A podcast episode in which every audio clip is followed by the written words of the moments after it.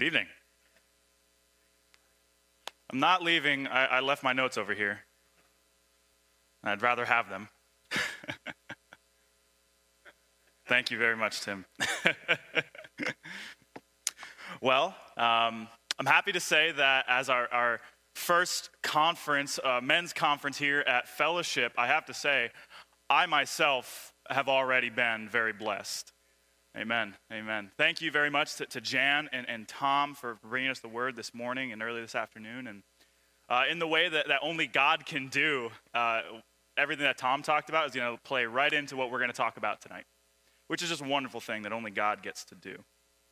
I really hope that from your experience here tonight, you as well have also experienced the need for us to gather regularly as men to discuss these issues that are going on, especially with this topic that we're talking about the lies that, that men believe. Now, now, whether or not you realize it, there is a war going on in our culture. I'm sorry to let you know, Sam. be the bearer of bad news. No, but there, whether or not you have used that terminology to describe it, the reality is there is a war going on in our culture, and, and the battle for, in this war is being raged on, on many fronts. Right? I can throw out any topic and you're going to understand abortion, LGBT, who can be a man and who can't be a man. We don't like to use languages like war, words like war, because it's, it's such a harsh thing, but that's the reality of it. And, and really, at the heart of it, what the war is in our culture is that they're warring with the image of God within individuals. That's why our culture has no idea what it means to be a man. Ultimately, there's, there's this dissension in human thought, which we're not surprised by right? I mean, I mean, Paul tells us in 2 Timothy, a time is coming, and, and let you know, let me know, let you know that that time is now. A time is coming when people will no longer endure sound teaching, but gathering up for themselves teachers to suit their very own passions. They will reject sound teaching and wander off into myths. It's only in a culture that can look at, at the, the, biblical narrative and, and, the command of circumcision in the Bible and, and say that that's genital mutilation, but they're totally okay with rearranging the reproductive organs of 10 year olds.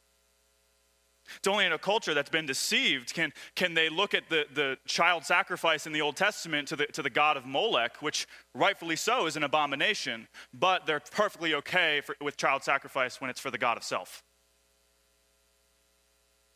Ultimately, our culture has been deceived. And they're deceived concerning manhood. And I want to I want to present to you that the reason that they're conceived or they're, they're deceived concerning manhood is because they have rejected the number one example of biblical masculinity, and that is Jesus Christ. We, we often don't think about Jesus as a manly person, right? When I think about a manly person, I think of John Wayne or, or, or Chuck Norris, right? But the reality is that Jesus Christ is the manliest man to have ever existed, right? There's no one who's more fearless than Jesus. No one was more bold than Jesus. And the defining characteristic of manhood, which is, which is self sacrifice on behalf of another, who has done that more than Jesus? See, our culture is deceived and they don't know what manhood is because they don't know Jesus. And I would argue that we get so confused about what manhood is is because we neglect to look to Jesus. So that's what we're going to do here for the rest of our time tonight. Uh, we've been talking about the lies that men believe, and, and, on a broad scale, we're talking about biblical masculinity. On, on, a finite scale, we're talking about specific lies that we interact with on a, on a regular basis. So, the lies that we're going to talk about tonight are two lies, particular. First, we're going to talk about the lie of anger, specifically I'm, i have the right to be angry when things don't go my way. And the second lie that we're going to concern ourselves with tonight is the lie of pain. The lie that pain and suffering are a bad thing. And as we look at these lies, we're going to look at a time in Jesus' life, in his ministry, of when he endured such of these things. And we're, we're going to try to base what we should do in our life as men based off of what Jesus did in his life. Amen? And what I ask for you to do is, is as we go through these, these lies tonight, uh, you're going to be presented with, with some hard truths that come from the Word of God. And I just ask that if you're holding on to presuppositions, every single one of us, we hold on to these ideas about how we make sense of the world. I just ask that you please allow the Word of God to be the measure of your ideas. I really do believe that when we hold on to, to something that we, we believe is true, and if we measure it against what God says in His Word, if they are different, we will always choose God's Word because it is better. Amen? Amen. So we're going to get right into it. We're going to start by talking about anger. If you have a Bible, you can open up to Mark chapter 3 in your Bibles. And if you have a phone, it's okay. You're no less saved. We won't judge you. So we're going to look here at a time in, in Jesus' life when he became angry. Now, the culture, the culture will say that anger within a man is something that should be eradicated right? The culture says that any form of aggression that you hold is something that is dangerous, and you cannot become angry. There, there should be no aggression within a man. But, but that can't be true when we look at the Bible because Paul makes it very clear in Ephesians chapter 4. He says, Be angry. That's a command in the Greek. That's an imperative. He's saying, be angry. The reality is, is that there are things in this life with which we as men of God should be angry about. It says, Be angry and do not sin. Excuse me, my, my in ears messed up this whole thing.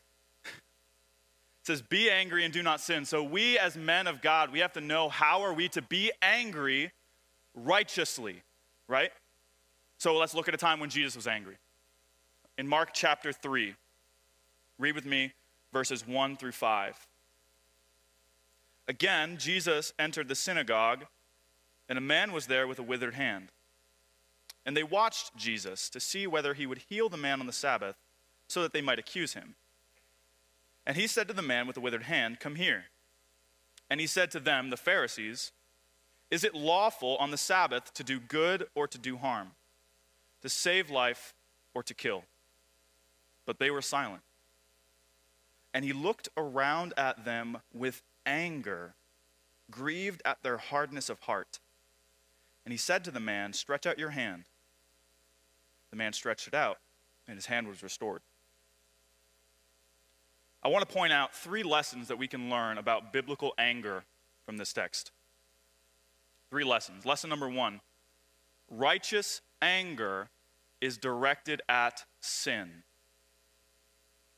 Why was it that Jesus became angry with the Pharisees? Look, look at verse 4. It says, He asked them a question about the Sabbath. He says, Is it lawful on the Sabbath to do good or to do harm, to save life or to kill? And their response was silence. And so, what the Pharisees are demonstrating here is the sin of pride. You see, the Pharisees, they prided themselves on their knowledge of the Sabbath. In fact, they even inflicted piles and piles of rules upon the Jewish people concerning the Sabbath, and they prided themselves on their ability to keep the Sabbath. And so Jesus comes along and he's asking them a very simple question about the Sabbath Is it lawful to do good or to do harm, to do right or to do wrong? And they have no answer.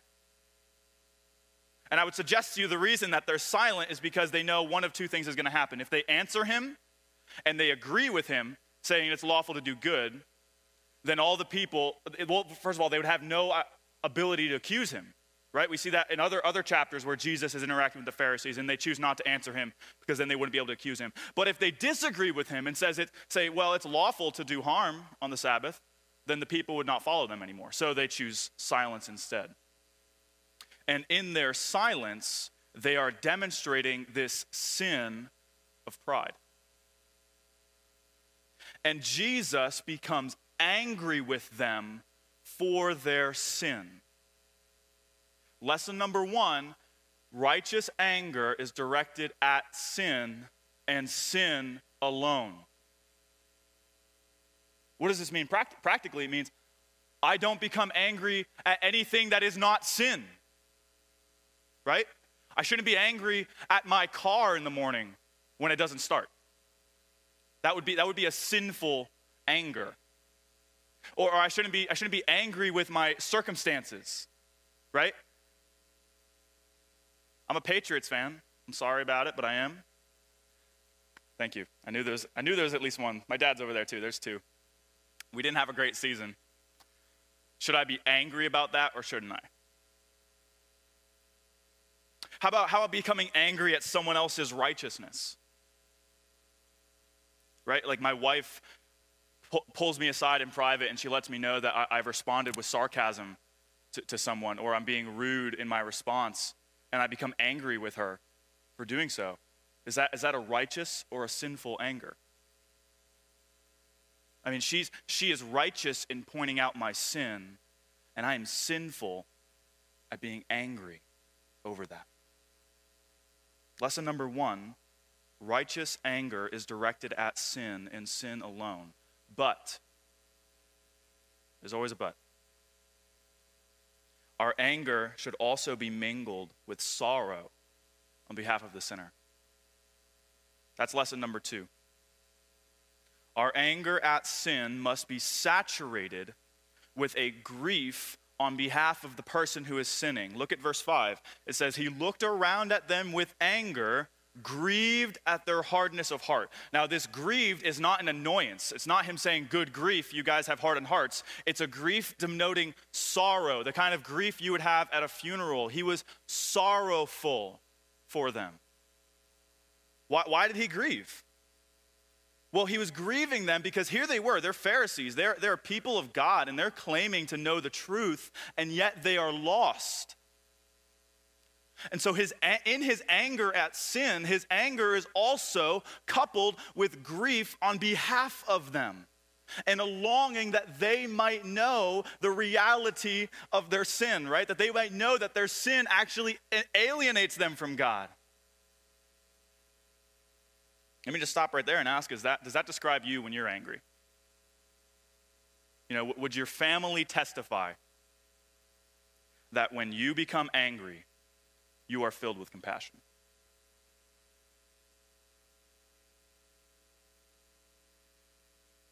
Lesson number two our, sin, our righteous anger must always be directed at sin and mingled with sorrow on behalf of the sinner. Lesson number three righteous anger does not seek vengeance. Righteous anger does not seek vengeance. Notice this is one of those things that you can read in the text by noticing what's not there. What didn't Jesus do? Right? Here the, here the Pharisees were. They were, they were sinning, to, and their sin was directed towards him. Their pride was against him and he becomes angry with their sin. He's grieved with them over their sin, but he doesn't call about condemnation. He doesn't seek to repay them. He, he doesn't call them stupid. There, there, was no, there was no transaction that he sought from them, that they would take something from him in their sin and that he would take something back in his, in his repaying of that sin. But why? Why wouldn't he do that? I think, I think it's because Jesus understood what his earthly ministry was about and what it wasn't about.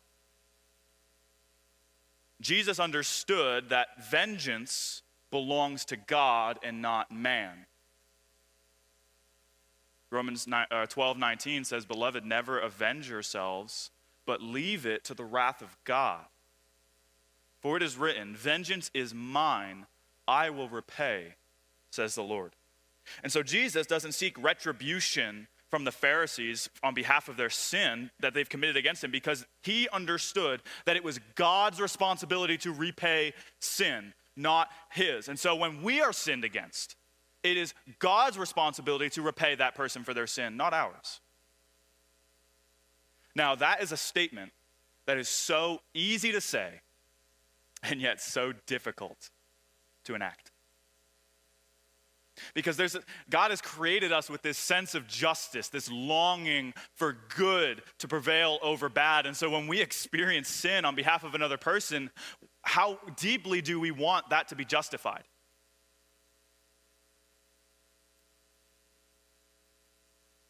Our anger at their sin can, be, er, can become sinful in and of itself when we seek vengeance as a result of their sin.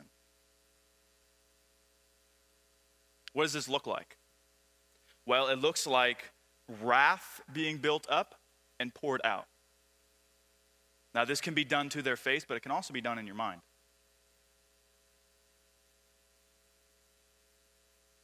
Now, now it's hard enough when we are sinned against, but how much harder is it when someone we love is sinned against?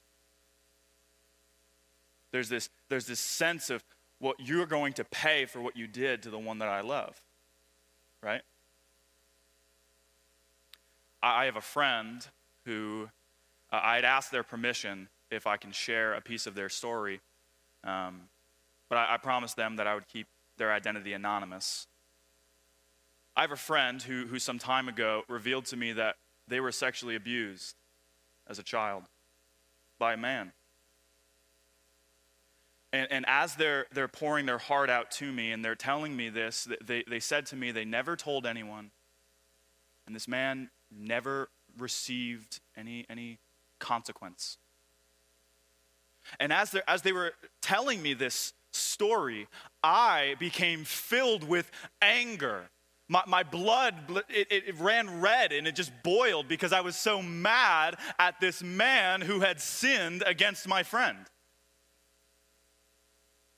And rightfully so. That, if it were there, there's one step. That's the first step. I was angry at the sin. But let me tell you what I didn't have. I did not have any compassion for this man. And instead, I allowed for my wrath to build up inside of me. And for the next few weeks after this, I, I, began, I began to think about this man. I began to fantasize. If I was ever to stand face to face with this man, what would I do? And I began to, to, fantasize and believe and imagine that I would craft this carefully worded monologue to him so that I can cut him deep and he would understand the depth of his sin so that he might, he might pay for what he had done. But ultimately, this is what I was doing. God convicted me of my anger, and he gave me a verse. It was, it was James 1:20 and it says the wrath of man cannot produce the righteousness of God. And I became convicted over my wrath towards this man. And I realized that I, my wrath towards him and my anger that I was holding on, my sinful anger, was a lack of faith in a God who is just. What I was saying was, is if I could ever stand before this man and pour out my wrath upon him, I would feel better. That's what I was thinking. And ultimately, what I'm believing is that the wrath of Almighty Joshua Cheatham is sufficient to repay the sin. Rather than believing that the only thing that is sufficient to repay sin is the wrath of God. So when I build up wrath inside of me, for sins that have been committed against me or against the ones that I love, I fail to exercise faith in a just God who has claimed that he will repay, that vengeance belongs to him.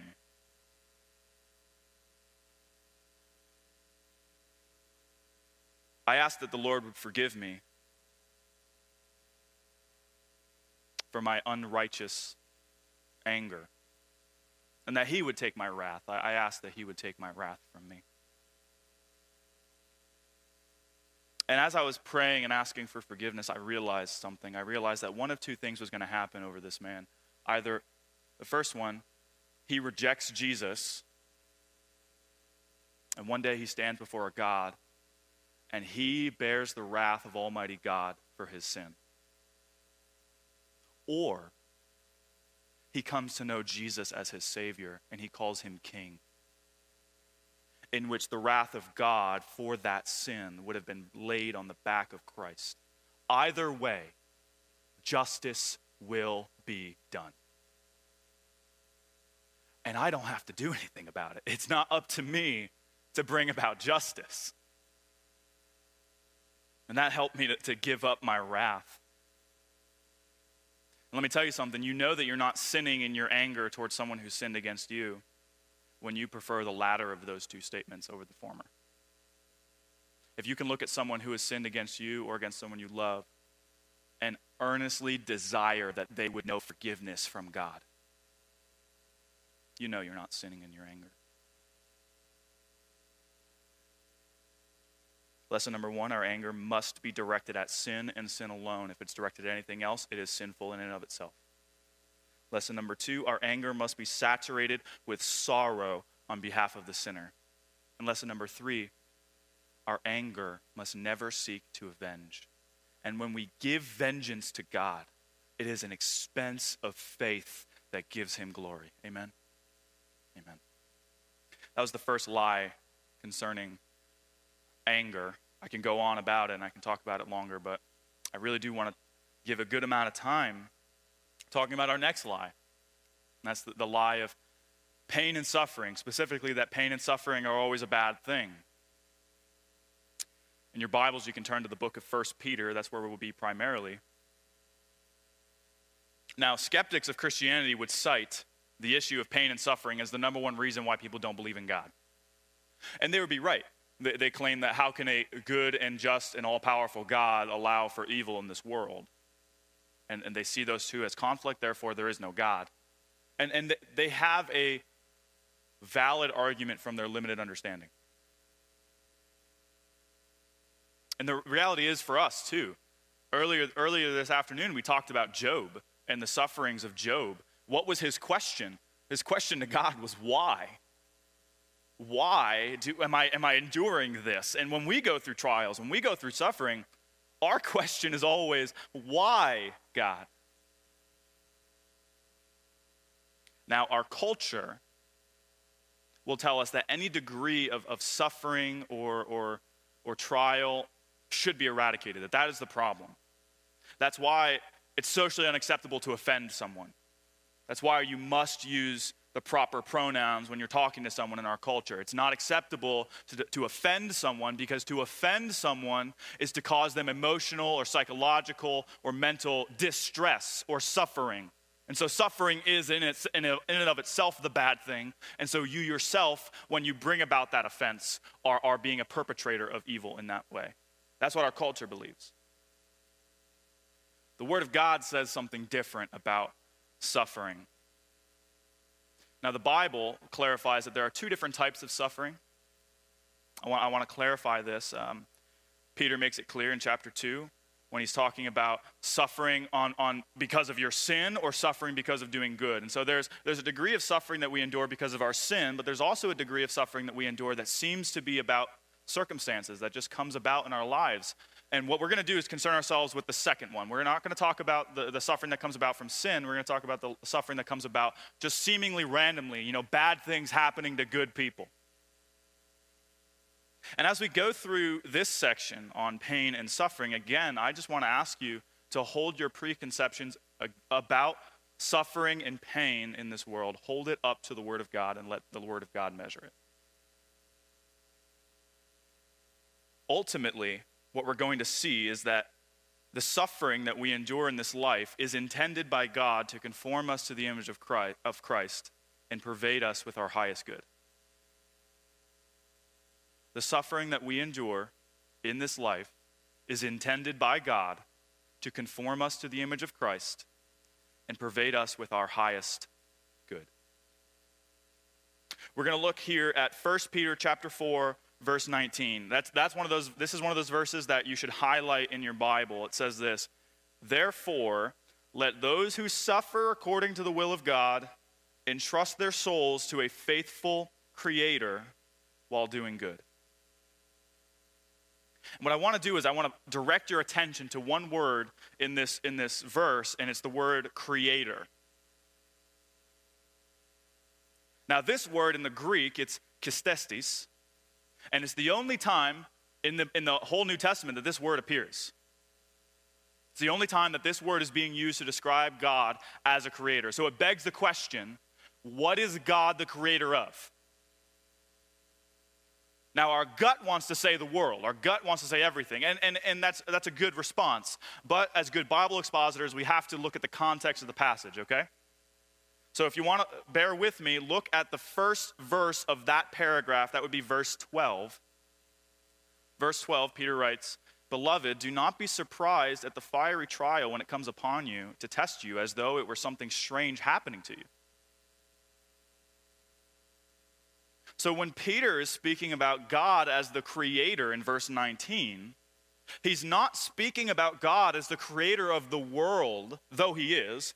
He's speaking about God as the creator of the fiery trial that these faithful Christians are enduring.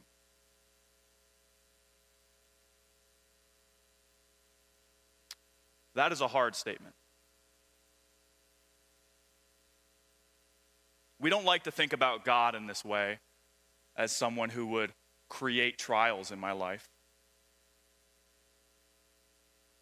We often say things like, he doesn't, he doesn't create a trial, but he just allows for trials. We say, we say that word as if it somehow intellectually escapes and removes God from responsibility in the trial we're going through.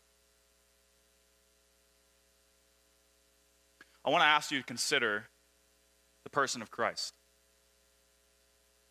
Just like we did when we were talking about anger, we're going to look at Jesus as we look through pain. I want to ask you was the suffering of Christ something that God allowed to happen, or was the suffering of Christ something that God orchestrated? When, when Jesus hung on the cross, was it something that, that the world came up with, that, that man came up with, and, and God said, okay, that's a good idea, I'll bring about the redemption of humanity through it? Or was it something that God intended and even orchestrated to happen? Paul writes this in Galatians chapter 4, verses 4 and 5. He says, But when the fullness of time had come, God sent forth his Son, born of a woman, born under the law, to redeem those who were under the law, so that we might receive adoption as sons. Paul uses the phrase, the fullness of time. In other words, exactly at the right moment when God intended, He sent Jesus into the world. And exactly at the right moment when God desired it to happen, Jesus died. And He endured suffering that you and I could never even imagine. The suffering of Christ was not something that, that the world, that, that, that the devil came up with, and then God decided to bring good as a result of it. The suffering of Christ was something that God created, God intended. It was always his plan that the Son of God might become the sacrificial lamb.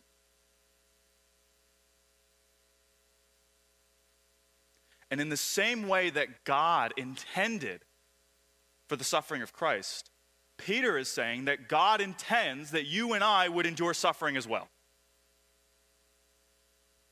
Now, there needs to be a clarification here because if, if we don't clarify what we mean by God as the creator of our trials, we can find ourselves in some really sticky water and some messed up theology.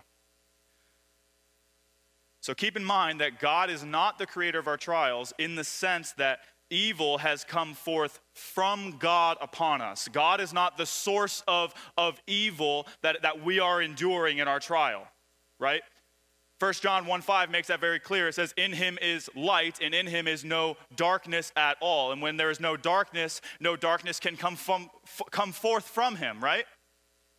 God, God does not create our trials in the sense that he gives evil from himself, but he does. God is the creator of our trials in the sense that in his perfect will and plan that he is orchestrating, he uses the disobedience of man and the evil that is sourced from within man for his ultimate good.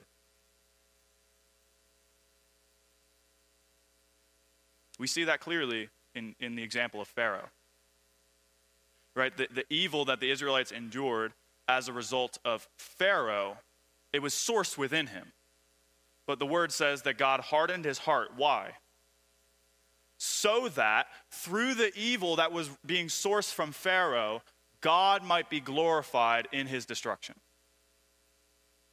And so God creates trials in our lives so that he might be glorified. And he does so by orchestrating the disobedience and evil of man for his ultimate good. But that still leaves us at, a place of, come on, that's so hard. Like, how? And we still want to know the question of why. We still want to know the question of why. Now, I'm going to I'm going to give an answer that I think, I think that Peter gives from, from his book as to, as to why God would, would create trials in our lives.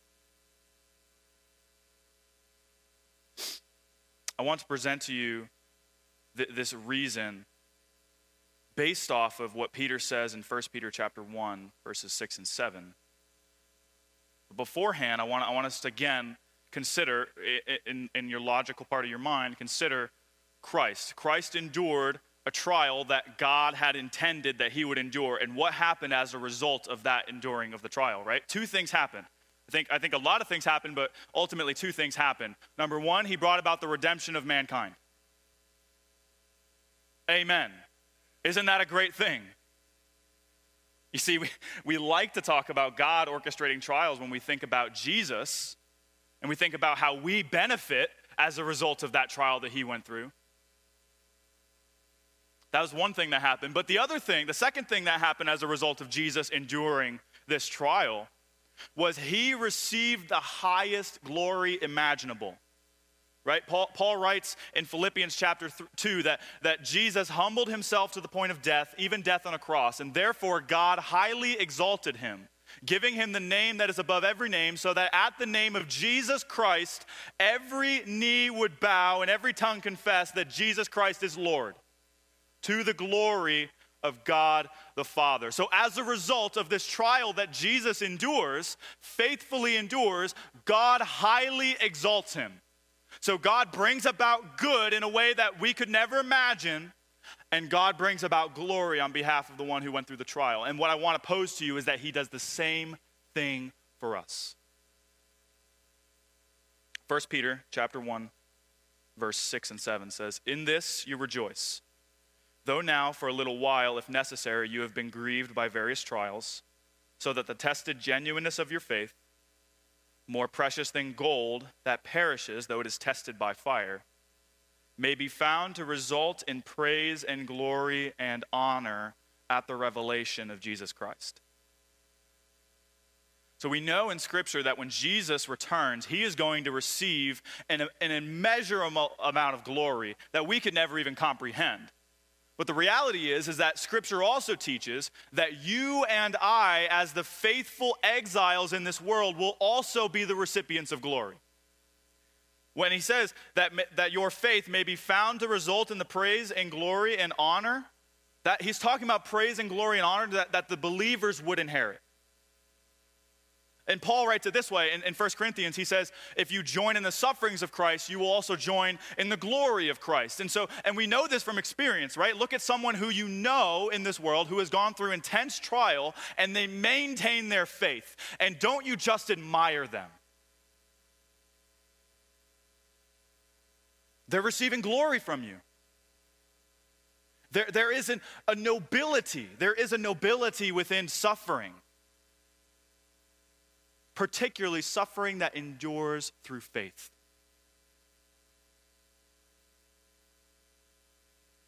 Now, now, any answer that I can give for the question of why suffering, I can give a lot of answers. I think the Bible gives a plethora of answers to that question. But I want us to keep in mind that any answer that we can give to the question of why suffering, it is not sufficient to take the pain away of the trial no matter how much I understand of why I'm going through what I'm going through, it's still to hurt. So it's not sufficient to take the pain away. However, the answers that we can give to the question of why suffering are sufficient to remove the temptation to despair and bring about hope. And if I can't think of an answer for the question of why suffering that doesn't give me more hope than the fact that I will be glorified by God, that God will commend me as a result of my faithful endurance in these trials, I can't, I can't think of a better one. Ultimately, all trials that we endure are a test of our faith. They're, they're a test of how, how, how greatly we value our faith, right? It says, it says, as a result of these trials, your faith would be tested to be genuine in verse 7. That it would be it would prove to be more precious than gold. Right? I've heard it explained this way that, that when, there, when your house is on fire and you're holding on to everything that you hold that you love, that you value in this life, the things that you value least are the first things you're gonna drop. And the person who has ingenuine faith, the person whose faith is not genuine, that faith is gonna be lost. But the one who has genuine faith, will recognize its value and hold on to it no matter what. Jesus says in Matthew 13 that, that the, the kingdom of heaven is like a treasure that is found in a field, and when a man finds it, he goes and sells everything that he owns so that he might buy the field and attain the treasure. That's genuine faith. But ingenuine faith doesn't have that value. And so, if, if someone is saying they claim to follow Jesus, they love Jesus, and they're going through hard times in their life, and they're going to say, All right, Jesus isn't real, God's not real. Their faith was ingenuine because they did not recognize the value of it. And God gives us these trials. He gives us suffering so that we might recognize that our faith is the most valuable thing that we hold on to, the most valuable gift that we have ever been given. And at the end, when we go and see God, He might say to us, Well done, good and faithful servant. And as, as I was thinking about this, as I was thinking about this, this concept of God glorifying us as a result of our faithful endurance, it's hard for me to imagine. I mean, I went, I, I went to, to Baptist Bible College, and, and they tell us the glory of God, the glory of God, the glory of God. And right so, rightfully so. Don't get me wrong, that's absolutely true. God orchestrates everything ultimately for his highest glory. Amen? Amen. But here's the reality of it God is all the more glorified in my glory. If a player is on a field and he excels, he receives glory for his excellence, but his coach also receives glory, right? His, his coach is glorified as a result of the player's performance. And the same thing is true. It's, it's a, good, a good logical connection here. When we receive glory, God receives all the more glory because He's the one who enabled us to have faith in the first place. The question is Are you willing to have faith and belief in God that one, He is going to bring about good that you can't even imagine, and two, that you will receive glory as a result of your faith? Are you going to maintain that belief when you're mocked by your family because of your faith? Are you going to maintain your faith in God when you lose your job because your views are too intolerant of the culture. You know, I really do believe that there is going to be a time in this country eventually when I will be put in jail because I'm teaching my child that only a boy can be a boy and only a girl can be a girl, which is the biblical perspective. Are you, are you going to sing praises to God while sitting in a jail cell because you're unwilling to compromise on His word? Or are you going to let go of your understanding and lean on His understanding when, when there's so much pain in your family? And say, God, I don't know what you're doing, but I believe that you're doing good.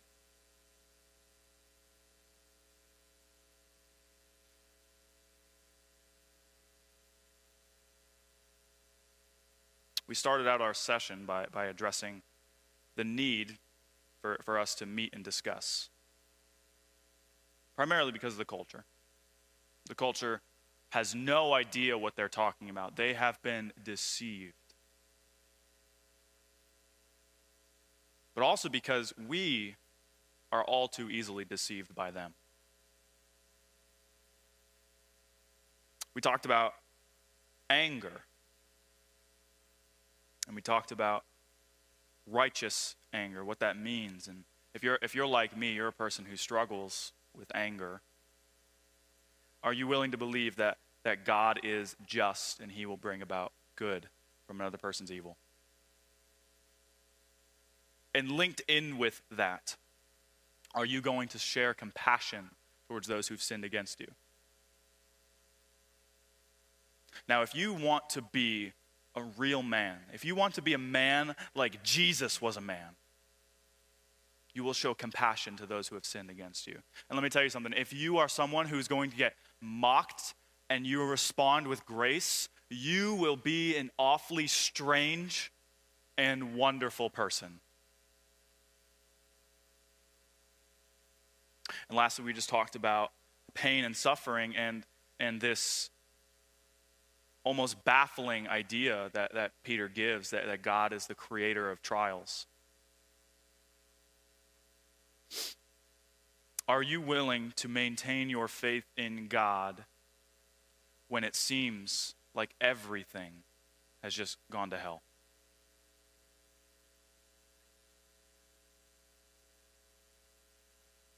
I'd like, I'd like to close with a passage that, that Paul gives, a word of encouragement for you as we head to small groups. Paul gives in 2 Corinthians chapter 4, he says, We do not lose heart. Though our outward self is wasting away, our inward self is being renewed day by day. For this light, momentary affliction is preparing for us an eternal weight of glory beyond all comparison. As we look not to the things that are seen, but to the things that are unseen. For the things that are seen are transient, but the things that are unseen are eternal. Would you pray with me?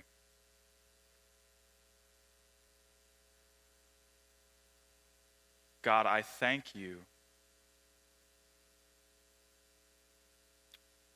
I thank you for the example that your Son has given us. I thank you that He was a real man. God, and I pray for each and every man in this room and for myself, Lord, that, that we would strive to base our masculinity on Christ. That we would be angry at that which needs to be angry about, Lord, and that we would voice that something is wrong when it is wrong. But Lord, I also ask that we would be filled with compassion and grief for those who sin against us, God. I pray that you would create a desire within us to bless those who persecute us and to return grace for evil. And God, when, when it seems like our circumstances in this world are the worst they've ever been, God, I pray that we would maintain our faith that you are good and that you are doing good. God, I pray that in our faith in our trials that it would be an example, a shining example of how good you are to those who you love. Be with us as we go and, and have small group, Lord, and I pray that you would just bless the discussion. Pray this all in Jesus' name. Amen.